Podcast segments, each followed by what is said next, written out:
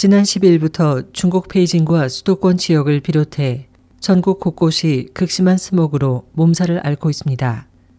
이번 스모그가 15일 현재까지 나흘째 계속되는 가운데 중국 기상 당국은 베이징의 경우 이날 오후 현재 초미세먼지 농도가 지역에 따라 심각한 곳은 입방미터당 400에서 500마이크론을 나타내고 있어 스모그 황색 경보를 며칠째 해제하지 못하고 있다고 전했습니다.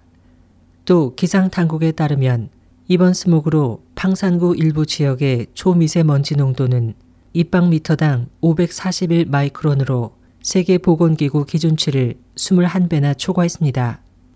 이번 스모그는 중국 수도권 지역뿐만 아니라 북부와 중부, 남부 등 곳곳에서도 기승을 부려 시안을 비롯한 산시성과 레오닝, 지린성 일부와 후베이성, 후난성과 스천성, 그리고 충칭시 등의 시민들도 큰 불편을 겪고 있습니다.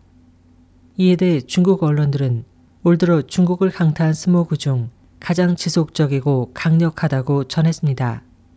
기상 당국은 16일쯤 스모그가 다소 누그러질 것으로 전망하면서 해당 지역의 거주자, 특히 노약자들은 가급적 외출을 삼가하고 외부에서는 마스크를 꼭 착용할 것을 당부했습니다. SH 희망지성 곽재현입니다.